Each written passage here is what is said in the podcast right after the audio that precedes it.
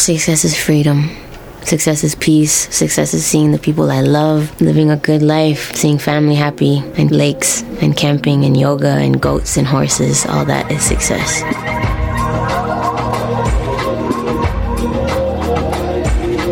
Welcome to the Idea Generation Podcast, a show about creative entrepreneurship.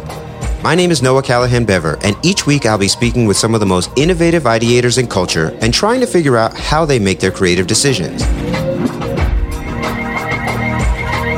This podcast is brought to you by the good people at Shopify. Feeling that entrepreneurial itch? Turn your passion into a business with Shopify. They've got everything you need to start, run, or grow your business. Check out shopify.com/idea to learn more.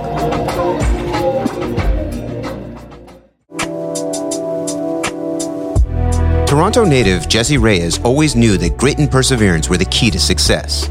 Growing up, she watched her parents work multiple jobs to make ends meet. They also provided a musical household, as her father and her cousins all played guitar. Though she didn't know it yet, soon Reyez was going to meld all of these influences together and emerge as a musical Swiss Army knife who could sing, produce, and write all on her own. How did your parents' professional life inform your creative ambitions? Watching them hustle as hard as they did, watching them work two jobs all the time, watching them create hustles like paint and learn how to do ceramic and brush off my complaints about people making fun of my 4-stripe shoe because it wasn't Adidas, and them telling me that shoe does the exact same thing, and saying thank you God every time that we were going to eat. Just little things like that made me so appreciative of what I now know, and what I later learned was the norm for a lot of kids growing up. Just wasn't the norm for me, and for a lot of kids that grow up in immigrant families. Like, it's just a lot tougher. It's a lot different. It just made me more of a fucking hustler. Made me more willing to grind, more willing to find a way when it didn't seem like there was a way, and more willing to work my ass off. Your mom worked in childcare. What kind of work did your dad do? My mom did babysitting, so we lived upstairs, and the downstairs was like a daycare. She helped my dad all the time. My dad did like tool and dye, also did ceramic, and also painted houses, and also made Colombian candy called manjar blanco and would sell it individually, would make oleas, everything and anything they would do. You know, and my mom would help, like, all those side jobs. My mom would be helping. My mom sold empanadas for a while, too. My mom cleaned a lot. Actually, the first building we lived in, she was a cleaning lady in that building. And then even when she was babysitting, would still take side jobs as cleaning. And then my dad would go and help her. Like, they would help each other all the time. Did you have anyone in your sort of immediate circle growing up that had creative pursuits in a professional way? My dad always played guitar at the crib, and my cousins did as well. Like, my cousin Martin is also nice at the guitar. But it was more so just, like, vibes. Like, I don't think they were doing auditions or busking and shit like I was. But, yeah, more so just a vibe. And when did you start writing songs? I started writing songs in elementary school, but they started more so as poems. And then they were shitty songs. And the first time I ever saw someone have a reaction to a song of mine was in high school. It was, like, after the first time I got my heart broken. And I was incapable of being in class or incapable of being in the caf, because everything would just make me cry. So I would spend a lot of my time in the music room. My girl, Mona, who's actually having a baby, I just came back from a baby shower. She came to the music room with me, and I showed her a song, and she was like, holy shit, dude. It was just the first time someone had been giving me the holy shit response. How did you even know how to write a record or how to write a song? I guess I studied it, not knowing I was studying it. Like, listening to so copious amounts of Destiny's Child, and in an effort to learn the lyrics, going to, like, my one cousin's house that had internet at the time, and, like, researching the lyrics there and writing them out because they didn't have a printer, and just being able to have them to know I was doing them right, you know? I think by default it taught me how, just because I was trying to retain and learn how to sing the song, then I started understanding, like, what a verse was, what a chorus was, what a bridge was. But I wasn't in an effort to seek out the education on how to do it. It was just by default, because I appreciated the art so much that it just imprinted on me. Were your parents supportive of you pursuing music as a more serious activity and hobby? They were scared, but they were supportive. But they were concerned, especially because I would put myself in not the safest of situations. Like, there was a lot of meeting up with people online that had, like, studio closets, too, and similar aspirations. And there was a lot of fucking auditions. And sometimes I'd have to go alone, but sometimes, you know, my mom would come too, or my dad would come too, but there was a lot of that. And it's obviously not the safest or most wholesome industry that there is, so they were concerned. And my brother's like a genius. He's a teacher, he's a scientist, like just very educated. And I obviously was leaning away from school, so they were concerned about that too. But what's nice is my mom at one point, she encouraged me to go to school for it. And I was like so trained into thinking that it needed to be a plan B that I couldn't even consider it as a plan A to justify going into debt for something that wasn't even a sure shot in my mind. But she was. It was just really sweet. And it's not like we had the money to go into it either, but she was just, you know, down. And I was the one that was like, I don't think that's the vibe. I don't think it's the move. At that point, I was learning that I was like, it's not what you know, it's who you know, it's relationships. So it didn't really make sense to me. And I also didn't want to take their money. I ended up taking a year off. It was supposed to be a year off, but I ended up taking a year off to work, to make money, to be able to use that money to go in for school for like English or something. What gave you the confidence in high school to want to like start going on auditions and put yourself out there in that way? I don't know. I just did it. I just went for it. And sometimes they were rough. Sometimes it was very much giving, don't call us, we'll call you, you know? So it could have done a lot to my confidence real quick. But what's nice is one of the times I went in and I had just started playing guitar. I'd played before, but I was playing it more consistently. And I did a cover, and I did like, I'm Going Down by Mary.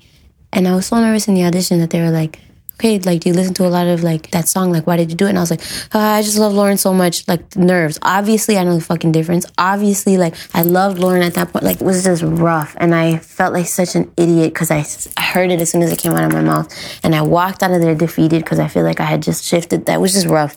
And one guy ran out and he's like, hey, listen, I know that was a little rough, but I feel like you have a lot of potential in your voice. Like, would love to like work with you. And that's one of the first vocal coaches that I worked with. So maybe it was doing it and failing and still being able to find little nuggets that ended up being like the first bricks to build me up. I realized that early on, I think. So it made me less afraid of trying shit that I had a good chance of fucking up.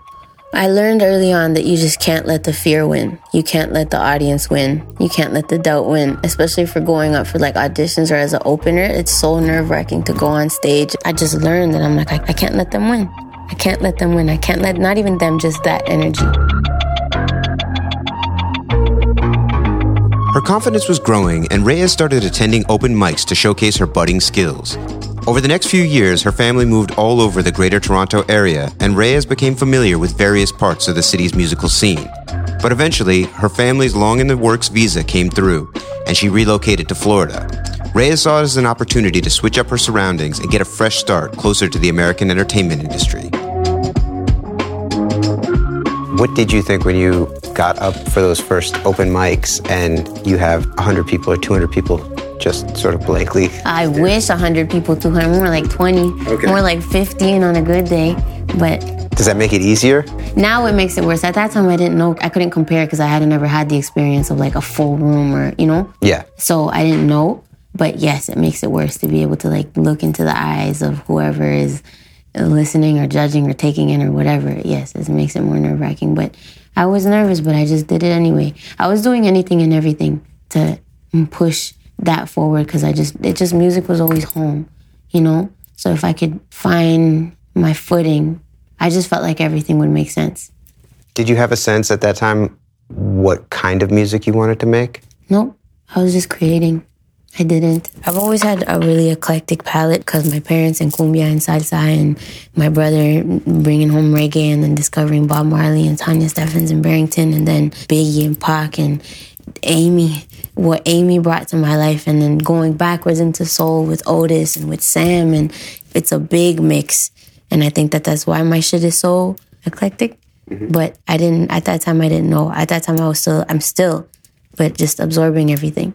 What was the goal in that moment in your head? Forward. Anything, any audition, any collaboration, any opportunity, anything. My parents, like the way that they moved and God's grace to have given me that like bit of gasoline, because now I can articulate what it is. I can articulate like it's failing faster. It's projecting that sort of energy so the universe gives it back to you. It's, you know, all of those things. But when I was that small, I had no idea what the fuck I was doing. And I'm so happy that I did it anyway from wherever the fuck that that influence came from, but it was anything and everything, and people would be like, holy shit. This is going on while you're still living in Toronto the first time? Toronto, Brampton, and then like it was like downtown. I moved all over the GTA, all over, Keelan, Shepherd. But eventually you end up relocating to Florida. I ended up in Florida, yeah. My dad had never wanted to settle in Canada, but at the time it was easier to get papers for Canada than it was for the States. So their plan was always get the papers, get it figured out, and then go to Florida. But then some shit went down. It just made it more difficult to get papers for my pops. And then we had to do a different method, and we got sponsored by my aunt. It took like 16 years to get it legally approved and everything ready to go. And then he was like, it's a family visa. So, you know, at that point I was grown. And he was like, if you want to come, come. And I remember I had like a Raptors cheerleading audition. I told him, I was like, if I don't make it, I'll come. And if I make it, I'm staying. And I made 4th round cuts. Like 3 round cuts and then 4th round cut. They were like, they sent everybody home and took 5 girls from the last bunch. And then they hit us with for the last spot, we want you guys to campaign. And I was like, nope, sorry, this is a sign. If it didn't come naturally and I have to do this, then maybe it's a sign that I'm supposed to be in Florida. But on top of that, like, and I'm a Raptors fan, so I've been a Raptors fan since I was tiny. But I took it as a sign that I was like, maybe it's not the vibe. And I already had the experience as a professional cheerleader with like Argonauts and the CFL and stuff. I graduated and it had been a little over the year for the year off for college. And my parents are getting more and more nervous because it don't look like I'm going back to school. And I was working bottle service on Richmond. And I was working receptionist at this gym. It was like our Bally's, this gym called Good Life Fitness. And then I was teaching Zumba, like dance and shit. And then I was doing cheerleading. All that, and then still doing like random internet link-ups and sessions and open mics and stuff. But at the gym, this lady who was mad cool, she came in and I was reception, so I always like greet her. And she's like, I brought my sister today. And I was like, cool. And I'm trying to get my PT license, my personal trainer's license as I'm doing all this shit. And she's like, this is my sister. And she goes to talk to her trainer and her sister's chatting me up. And she's like, you sing? And I was like, yeah, I do. She was like, you gotta leave. And I was like, what? She was like, you can't stay in the city. Like, you gotta get out. You gotta leave. And I was like, what? She was like, it's not gonna happen unless you leave. You gotta leave. And I was like, okay. Like, it was kind of strange. And then she left, and the member of the gym came back, and she was like, what'd my sister say? And I was like, no one knows, by the way. At that point in my life, I'm so shy that at these open mics and anytime I sing, my eyes are closed. And anytime someone asks to hear me sing, like, God forbid, if you asked me to sing, I'd make everyone in the room shut their eyes because I couldn't deal with the nerves. And so no one knows. No one knows. Apart from like whoever comes with me to the open mics, no one knows I sing. So I'm like, she knew I sang. And she was like, oh, you sing? And I was like, yeah. She's like, what else did she say? And I told her, and she was like, you should heed her advice. And I was like, why? And she was like, she used to be a psychic, but she found that so often people would just inquire about financial, monetary, fucking globe, just things like that made her feel sick. And or like partner cheating. It was just dark, and she was like, she was over it, so she only worked with animals now, strictly animals. But she said when she met someone and felt something intensely, she would tell them. And I was like, holy shit. So that, on top of not getting the audition right away, I was like, maybe this is God showing me that I'm supposed to bounce. So I bounced. Reyez worked a number of service gigs and odd jobs to support herself, but music remained her North Star. However, despite her efforts, the connections she was making were going nowhere, at least nowhere good. So when an opportunity presented itself to return to Toronto, she jumped back to the north side of the border. Is there anything that came out of those experiences of working desk job, day jobs, that you feel like is important to your career today? Realizing I hated it. Realizing that I had no other option. I got fired from that gym. I got fired from our Dean's. I got fired from Sobeys, which is like our Publix. I got fired from a lot because I didn't really like just the feeling of being constricted. Even when it comes to uniforms, I'm not the best at it. It's something I've learned to have more decorum with truth. But at the time, I had none. So bluntness isn't always appreciated in office settings, so it didn't really work to my favor. It taught me that, like, I just didn't have another option. It was always music. I don't know if I was looking for relief of problems. I was just looking to get home. And nothing else felt right. When I worked at the bar, it was me bringing CDs to hand off to the DJ. when I worked at Cheer and we were doing an event, it was me having CDs in between my pom-poms ready to give off to somebody if I saw an executive head walk by or someone at a label at a Universal party, just to hand it off. Included in whatever it was that I was doing, whether I got fired or not. Like putting music at the gym if I could slide in one of my songs, like things like that, you know? That's why I think it was divine. That's why I think it was God. I think it was prayer for it to have been so... like, just deep in me, just early on, just there. It's crazy. I guess I've never consciously thought about it, to have had that sort of conviction so young, without any sort of proof, any sort of viable proof to, like, argue to somebody that I know what I'm doing, because I sure as fuck didn't, you know? It was just a shot in the dark. But, yeah, my parents and God... And I understand you had a very interesting, unorthodox way of soliciting attention for your music on Twitter. That was my homegirl's idea. When this girl I used to be friends with in high school knew that, like, Elangelo's Twitter, Doc's Twitter. And so I would post these covers, and then the title would be, like, The Weeknd, like, caught with stripper. And then, like, Doc McKinney, like, soliciting prostitute and all this shit. Because I know that people want to look at a fire. So I was like, perfect. This is great. This is before Florida. I don't know if it's... it might have been, like, end of high school, but before Florida. The year before I left to Florida, I ended up meeting Jive, who's one of my best friends. And Jive introduced me to this guy named Stuntman, and Stuntman introduced me to Doc.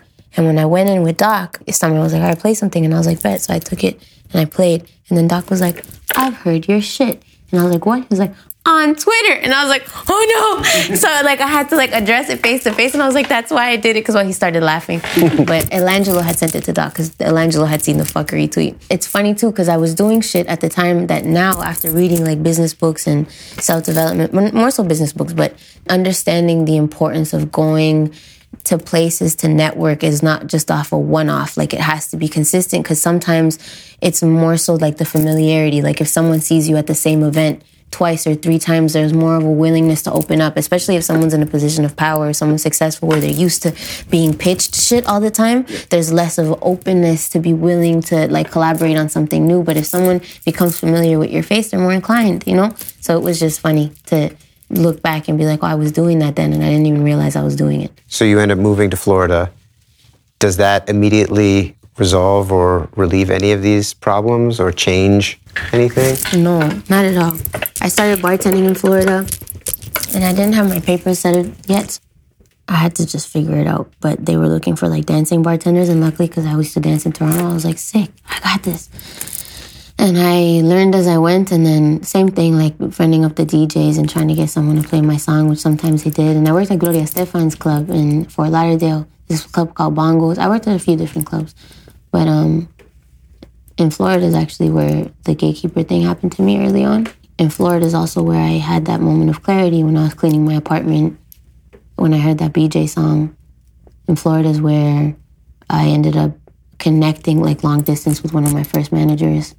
It's funny because it's almost like I had to leave Toronto to be more hungry and appreciate the community that I had cultivated back home, doing open mics, doing all those things. Because in Florida, it was like starting from scratch. And it was even harder because the culture there didn't lean into what I was like, I'm soul, guitar, a mutt, you know? Whereas at that time in Florida, it was like drugs, club, woo! And it wasn't really me. Like, shout out to Jive and shout out to Doc McKinney, who was one of the Weeknd's producers at the time. Jive was working with someone that introduced me to him. And then we ended up staying in contact.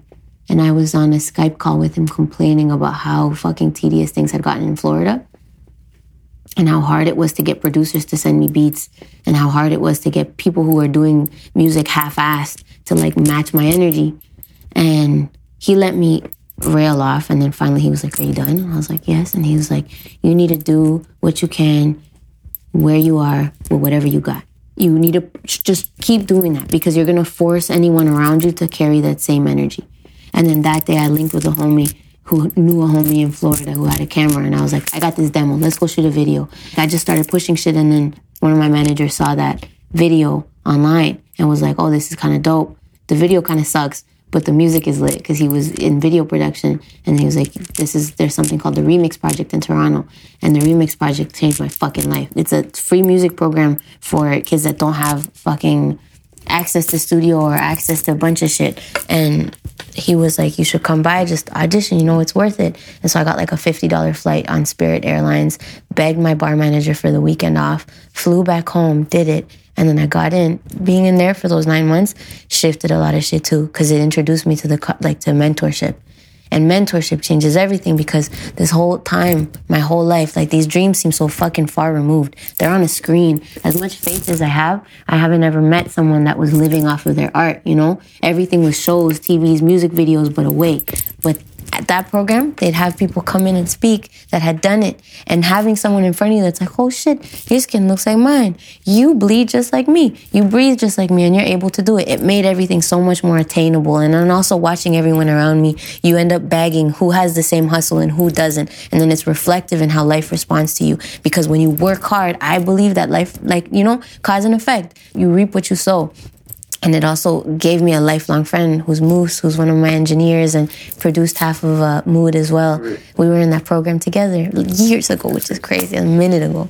You mentioned the incident that inspired Gatekeeper, and obviously that ultimately yielded an incredible moment of creativity for you.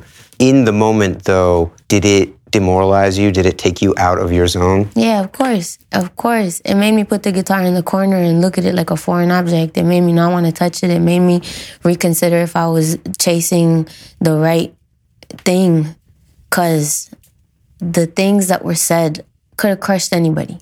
It was said in such a lackadaisical, nonchalant way that I thought, holy fuck, if this is it, and if this is the norm, and if this is what women have to do, then maybe I'm in the wrong industry, because I'm not trying to do that. So I might just have to quit if I can't do it, you know?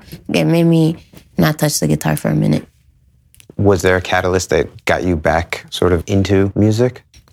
I can't remember, because it was all around the same time, like that conversation with Doc and having that music video out and all those things. But it might have just been me. Time can just soothe you a little bit more, but it definitely took me a second to pick the guitar back up and be like, I'm not going to let this make me quit. If I've fucking gone through all the other shit that I've gone through and all the auditions and all the interviews, for one night to be the night that makes me quit ain't really the vibe. You're now in the Remix Project, working with these guys, and you end up having a very unlikely collaboration with King Louis. Tell me about, how did you develop that relationship, and how did it yield those two very interesting records? I love him to death. I walked into the studio that day, like I walked into Remix, and the studio was full, but I definitely knew the importance of walking in and like being present, you know, and introducing yourself. And sometimes people who deal with social anxiety, sometimes in the past I feel like hesitant to not want to introduce myself first, or shy, or whatever you want to call it. But I was working on it then, and I walked in and the studio was full, and I didn't want to interrupt, so I was just like, hello to everybody, whatever. Shook his hands and then left. And Gav was in there. Gavin Shepherd's one of the co-founders of Remix. I don't know if that was the catalyst that like triggered him into suggesting putting on my song, or if he had thought about it before. I don't know. But I left, and then he threw on one of my records, because they were playing like the participants' music. And I had this song called Statuses that Moose produced it. And so he walks out and he's like, you wrote that? And I was like, yeah. And he was like, that's about subtweets. And I was like, yeah. He was like, that's dope. His manager came up to me, Doe, who Doe I love too. And Doe was like, yo, Louis loves your shit. He wants to work. Pull up to the studio after. And I was like, bet, let's do it. And so then a few hours passed, and then we find out that they couldn't book a studio. And so we're going to somebody's condo in downtown. And then when we get there, we find out that they've invited a bunch of people. So it's me, it's Wonder Girl, it's Redway, rest in peace, who was a great Toronto artist as well. Sean Leon hit, I think it was Ricardo's condo. Doc McKinney pulled up. Spooky Black was there. Like, it was a full fucking condo. And everyone there is equipped with beats, you know, equipped with shit. And it's me and my guitar and my nerves and Mauricio, my first manager. And I'm like fucking nervous. And I'm sitting there stuck in indecision, not knowing what to do. And I'm like, fuck. You can't waste this opportunity. You can't waste it. Just like cacophony of sentences like bouncing back and forth inside my brain. And finally I'm like, you can't let it waste. You can't let it pass. Like, this was given. So I just burst out. I'm like, you want to jam? And he's like, what? And I was like, you want to jam? Like, we can go out to, like, you know, we could just jam. We could jam on the balcony, because people are playing beats. And he was like, all right, bet, let's go. And so he goes and he starts rolling up in the balcony. And then I start finding these chords. And then Living in the Sky was born in the balcony of that Toronto condo. And then he's like, this is lit, like, send it to me. And I was like, bet. and I'm a few months into Remix, finally finding my way around Pro Tools, and we were so hungry, so fucking amped. You know what's funny? We went downstairs after that session, actually, beforehand, and that was the first time that me and Mauricio had looked at each other and were like, so we're doing this? Because he wasn't a manager. He didn't know shit about managing. This whole time, you have no manager. You're navigating all of this by yourself. Yeah, and Mauricio's the one who told me about Remix Project. But he had fallen into the role of manager, you know, inadvertently by bringing me there. And then it was that moment over some wings in the wing spot next to that condo. It was literally that sentence, like, so we're doing this. Because of Remix, I knew how to work Pro Tools, so then they were able to get me a studio last minute, and then I engineered that shit by myself, produced the front half of that shit by myself, did my vocals by myself, and then sent it that night, because I understand the power of momentum, and I was like, if King Louis said now, and he's down and he's excited, now you gotta strike while the iron's hot, send that shit tonight. So I did it, and then I sent it, and then a few days later, he sent it back with his verse, and then we gave it to Moose, and Moose made that beautiful outro to it, and the rest is history, man. He's just shown so much love, been so consistent, pulled up to shows, has looked out for me. My parents love him. He's great, and I owe him a lot. And Chicago was one of the first places in the States to fuck with me, particularly because of that song and because of Louis.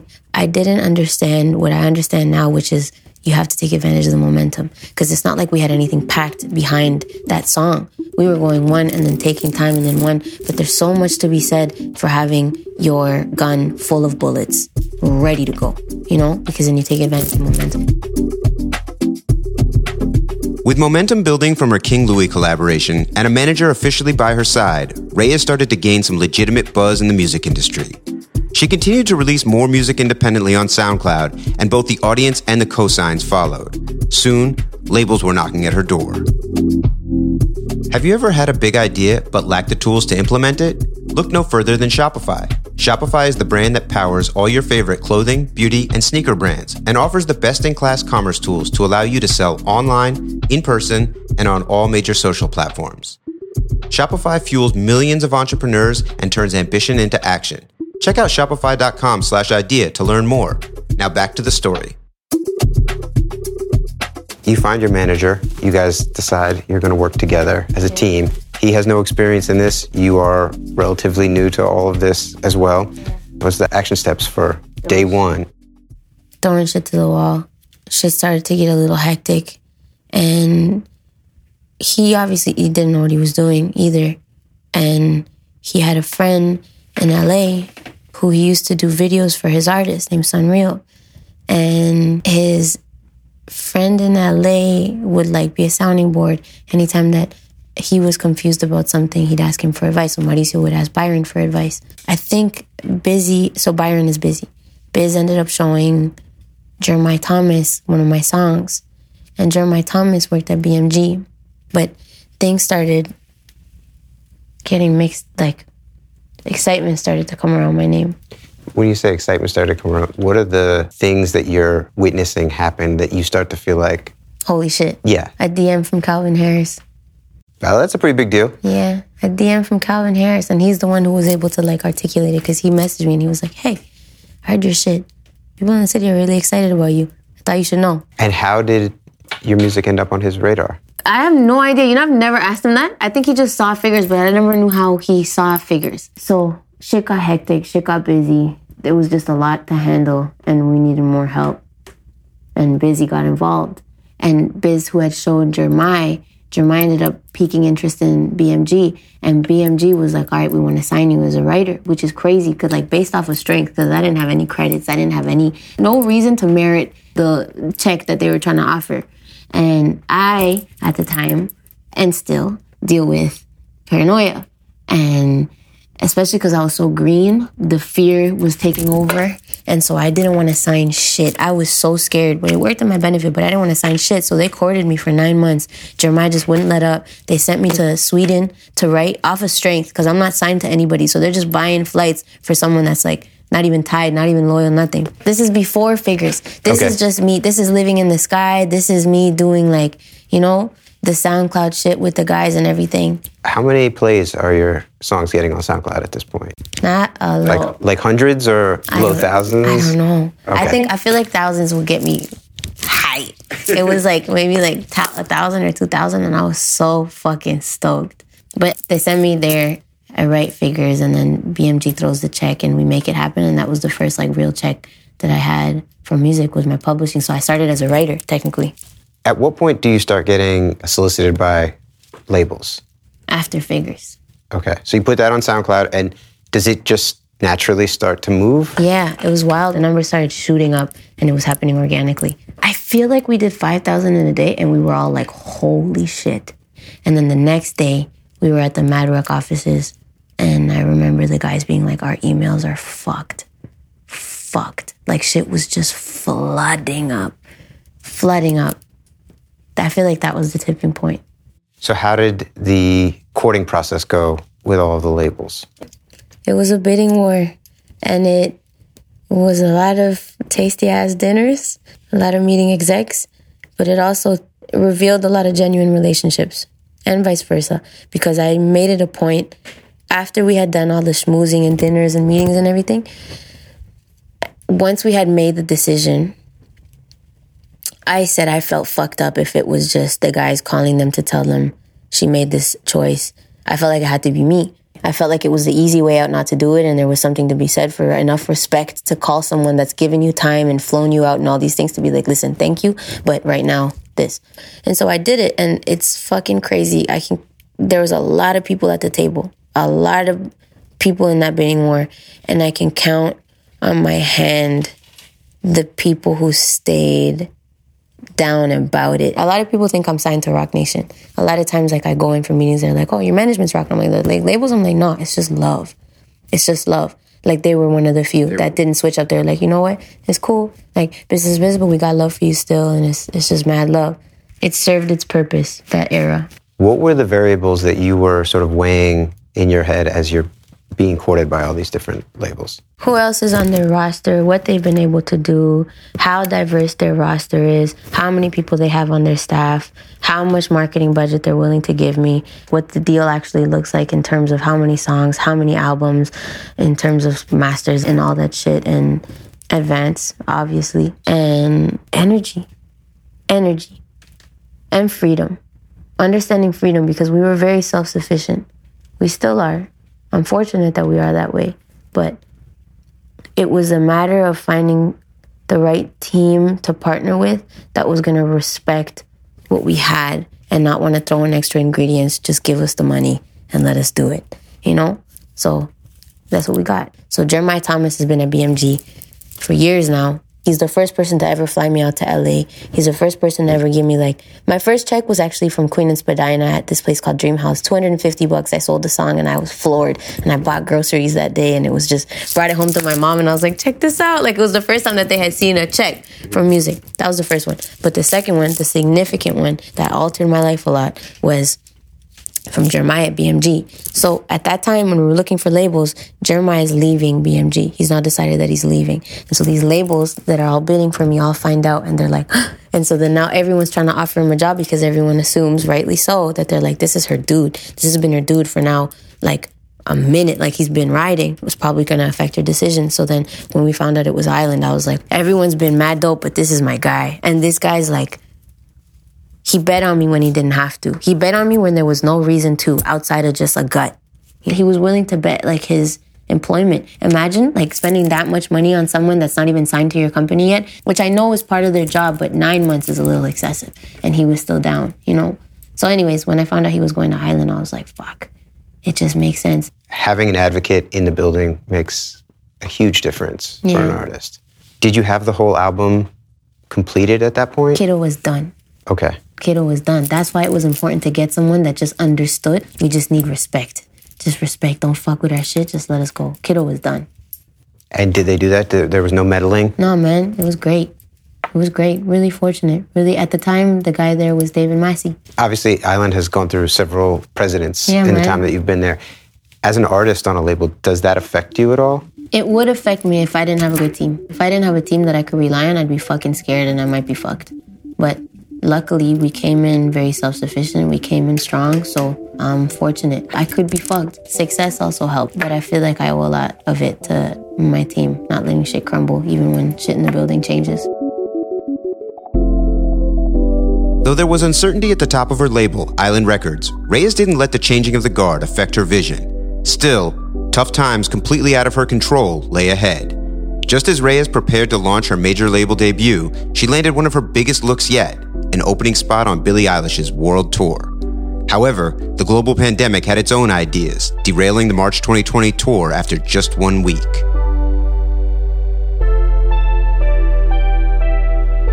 In retrospect now, what do you think the most important things that Kiddo did for you professionally? It changed my life, allowed me to live off of my work, allowed me to give hope to my parents that I was doing the right thing. My mom apologized to me, which is wild. I don't even remember this conversation because my mom's always been so supportive. But she goes, "I'm sorry." And I was like, "What the fuck are you talking about?" She's like, a year and a half ago, she had told me, "Mija, maybe it's not for you."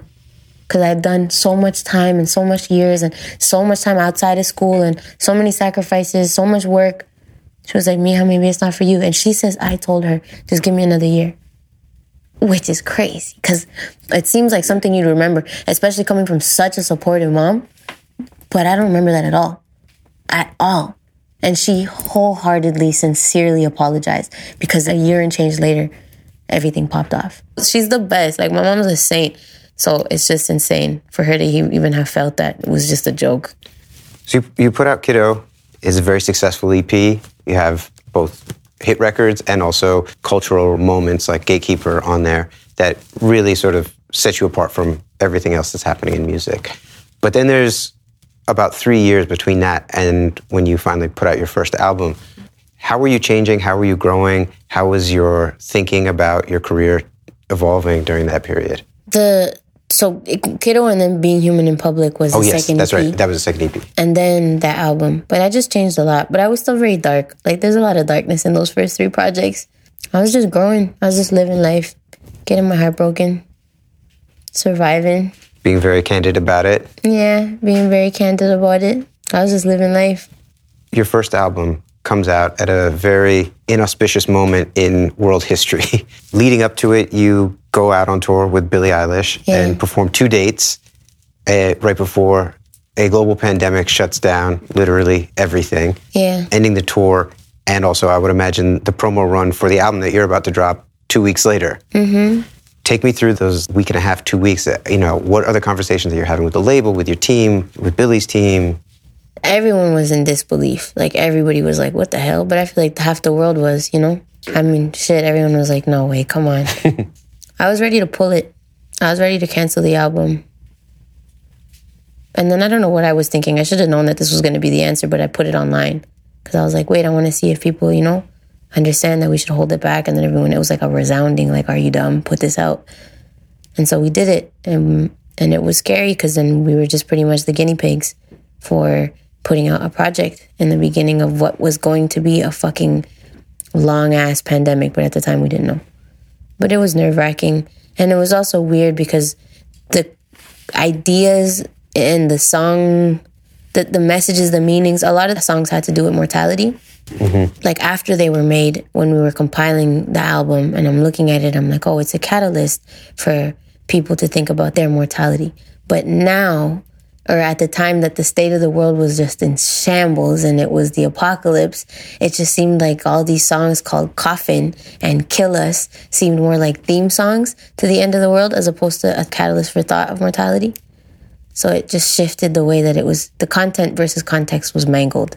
Did you feel like it was received differently because of? Of course. Of course. I think it was Basquiat that said that if art decorates walls, then music decorates time. Who the fuck was making memories there? It was stuck inside their houses. You know what I mean? It was just weird. It was different. This project feels more like my first than anything because it's the first time I'm actually like able to do everything properly. You know, God willing. God willing. Because it's only been a week. But God willing. But it was weird. It was rough. And I wasn't in the best place mentally. I was also in a dark place, so it didn't help. The only positive thing about it was doing interviews at home with no pants on. It was great. I loved it. What did you do during the quarantine? Suffer, like a lot of the world. Get more lost in depression. But then I got so low that it got to a point that I was like, oh, it's you heal or die. You sink or swim. It got dark. Started putting in the effort. And I picked up The Power of Now by Eckhart Tolle. And I feel like it shifted me as a person, as a woman, as an artist. It shifted everything. And I started just putting in time. I did this thing called Deepak Chopra's 21-Day Abundance Meditation that I feel like also deeply shifted me, made me more aware of things, made me more aware of like just having presence and just life, just approaching life differently. You chased this dream for a decade. You have huge hit records. You have toured, multiple EPs under your belt, and you're depressed. Was that tension hard to wrap your head around? At the time, yeah, because I couldn't talk to anybody about it because you end up looking like a brat. No one wants to hear a rich bitch complain. The fuck? I couldn't really talk about it. I was aware of it, so if I'm aware of it, I can only imagine how it would have been perceived. You know what I mean? So I tried to keep it to myself, but it was easy to do it within my bedroom. It was easier to keep it under wraps, but it was hard. But I was aware of like the irony of it all. Like your dreams are coming true and you're here crying over a broken heart that's like all encompassing everything. No, because that's not all of life. But when you're in the deep end, you don't really want to hear somebody say swim if you can't swim. And I couldn't swim yet. But then all that work, I feel like just made a big difference. And actively still, like there's things that I still apply that like help me every day from those books and from those workshops and from therapy and from meditating and yoga and prayer, eating better, eating healthy, being aware of my physical health, becoming my own best friend to like know that I can't work myself to the ground because if I'm not okay, the whole team is fucked. So making sure that I'm okay. Determined to take better care of herself, Reyez put in the work to ensure that her mental health was a priority, and it paid dividends quickly. With a more positive approach to her music and clear, fulfilling goals in mind, Reyez set off into the most exciting chapter of her career yet. With a new record, how do you feel like your process has changed or evolved from the stuff that you're doing, you know, 2017, 2018? I've gotten more willing to beat something to death, whereas before I'd be more inclined to lean towards the rawness. It's nice, too, because it's just made me rely more on my intuition, because before I had the safety net of saying, no, rawness is better, rawness is king, so let's stay as close to the demo version as possible, but sometimes that's demoitis. Demoitis is when you just fall too in love with the first version. And so it's different because now that I don't have that safety net, it's given me more freedom, but also it's given my intuition more responsibility, because now when there's like 22 versions, you can't be hesitant just because you've done all that work if you intuitively feel that like V3 was the one, regardless of how many musicians have touched it, how many layers, how much studio time, all this shit.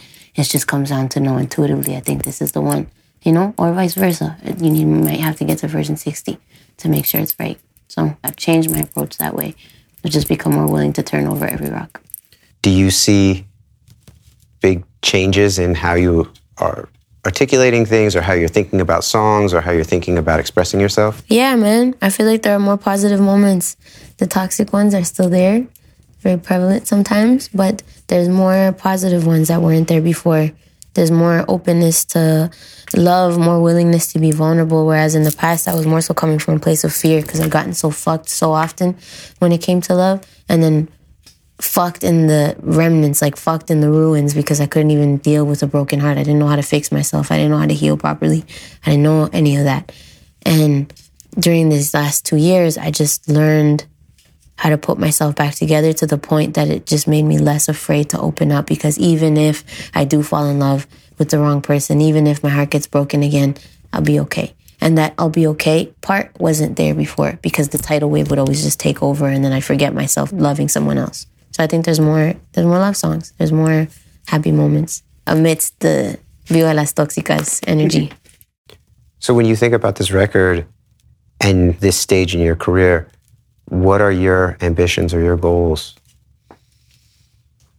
Making my boys millionaires. The farm is still on there. For your dad? Founding an orphanage, yes.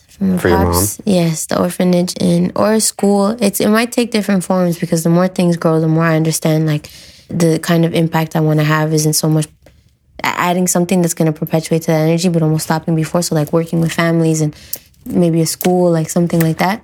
I named it after my mom. And luckily, like the third one on that list was always like impacting like 1 million people positively, which is crazy because the kind of feedback that I've been able to get in my career is just a lot of love and a lot of like, oh, you did this for me, or this song got me through this, which is crazy. Grammys still, because I miss smoking weed. because I said I was going to quit weed until I won a Grammy a few years ago. You've held to that? I've held to that, man. Okay. Yeah, I've held to that. Peace, horses, goats, beach, lake, more time for myself too. More, like, just more of what is, to be honest. I'm really happy, which is fucked to hear myself say that because it's really been difficult for me in the past to find any sort of peace and contentness because I was always scared of being content because you could say that that's like the worst enemy of ambition, but I've learned to balance it, you know? Ambition's not a bad thing as long as I'm not a dick. Ambition's not a bad thing as long as I'm not a maniac, and I can still balance that and consider myself my own friend so I'm not running myself into the ground. What you do is eclectic and your vocal tone is interesting and unique, unlike anything that anyone else is doing or has done. Were there people that were trying to push you in different directions or different boxes? Yeah, of course.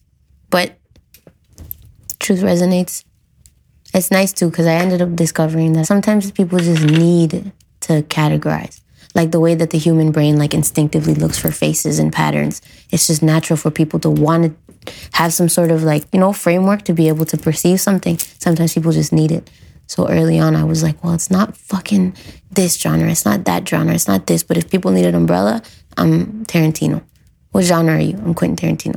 That's the genre. If it's anything that could play, anything and everything that could play behind a Tarantino scene. Violent, high art, romance. Okay. Bloody Valentine. I know a lot of artists these days are selling off their catalog.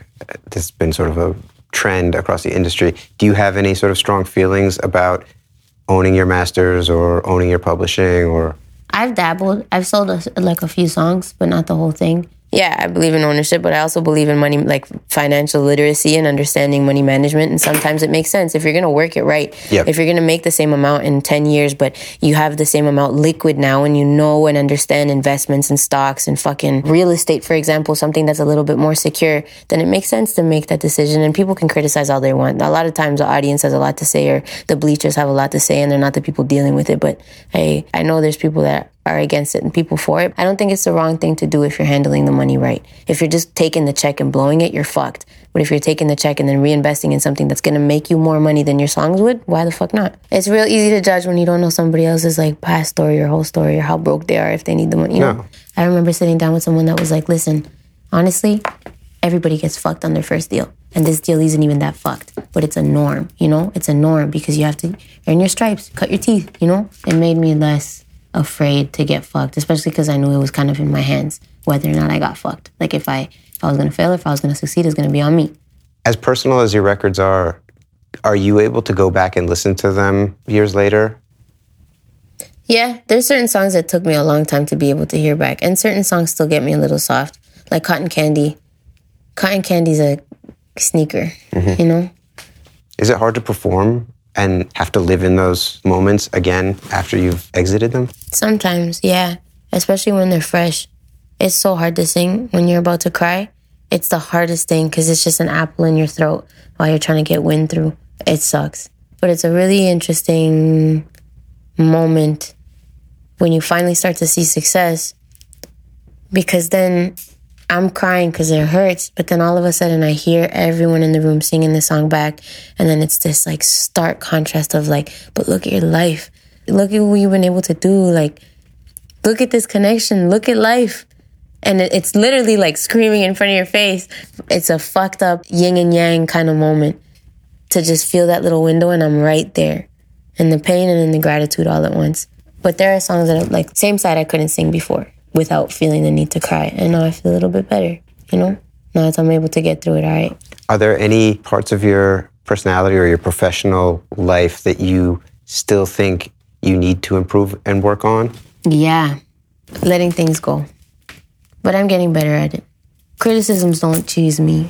Do you like search your name on Twitter or any of that kind of stuff? I do it. Well, for the album, yeah, because we're trying to, motivate content. So it's easier to do that if I can find things. But it's not the criticisms that get under my skin. It's not that. It's more so I admire my mom for this. She's able to do so many things and never expects a thank you. And I've come to realize that sometimes I do. It might be because I feel like I express that so often that when someone's been doing something for me or does something for me, I lavish people with how grateful I am. Because I just do, you know? And I realized that later in life that I was like, oh, when I don't get that back, for something that I've done for someone, that bothers me. And as a boss and as like the breadwinner for the team or for like fam or whatever the fuck, it's something that I had to get over. My mom just taught me that. She was like, you're never supposed to do anything with thank yous. Let God work through you and let it go. And so I'm getting better at that. How do you negotiate the balance? Because it is very easy in your line of work to surrender your entire life to the process of making, promoting, marketing, touring, etc. How do you find time that's just for you? I make myself my best friend. So I know if I'm like running low, if I'm getting too in my head, if I'm dead, little things. Someone would say that it's insane to go and cancel a flight and pay a penalty and book another one within 24 hours just because it's 2 hours later because someone booked the flight too early. If I'm dead and 2 hours of sleep is going to make a difference of a full REM cycle for someone that's running on fumes, do it for yourself, you know? And it's not like I'm like spending crazy money on shit. Like I'm pretty chill with my shit. So little decisions like that. Or blocking out time on the calendar and it being a hard no regardless of what opportunity comes up. Like things like that have helped me.